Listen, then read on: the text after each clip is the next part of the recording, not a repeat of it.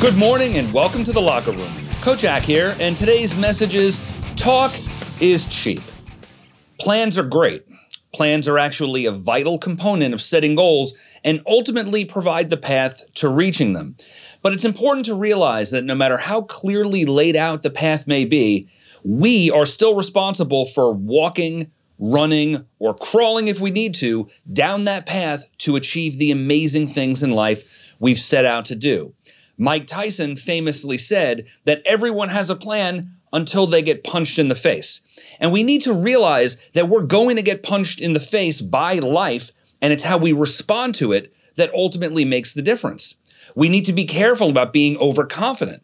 Knowing the direction we need to travel and actually getting moving are two different things. I was recently listening to a couple of commentators talking about how the Cleveland Browns were supposed to be really good this year. They're not. One of the commentators said talk never made a tackle and talk never completed a pass. No matter how good it looks on paper, what we're chasing always requires sweat, effort, and energy to bring to life. We see people like this in our everyday lives. These are people who make big commitments but don't deliver. They always have a story. Coach Giggs likes to say these people cloud up well but never rain. I've always liked that expression. I haven't always won because I was the most talented or was the most polished. Most of my wins in life are the result of brute force. Late nights, sacrifices, and hard work will win the day when fancy theories and statistics just don't cut it. Anytime we doubt this, just look at pretty much any underdog story.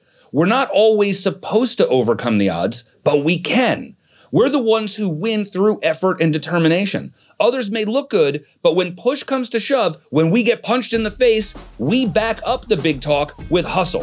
So today, let's make sure we have our plans in place, but most importantly, that we actually start chasing those dreams. That's what gets us our very best life. Thanks for joining me in the locker room today, guys. We'll see you next time. Make it an amazing day.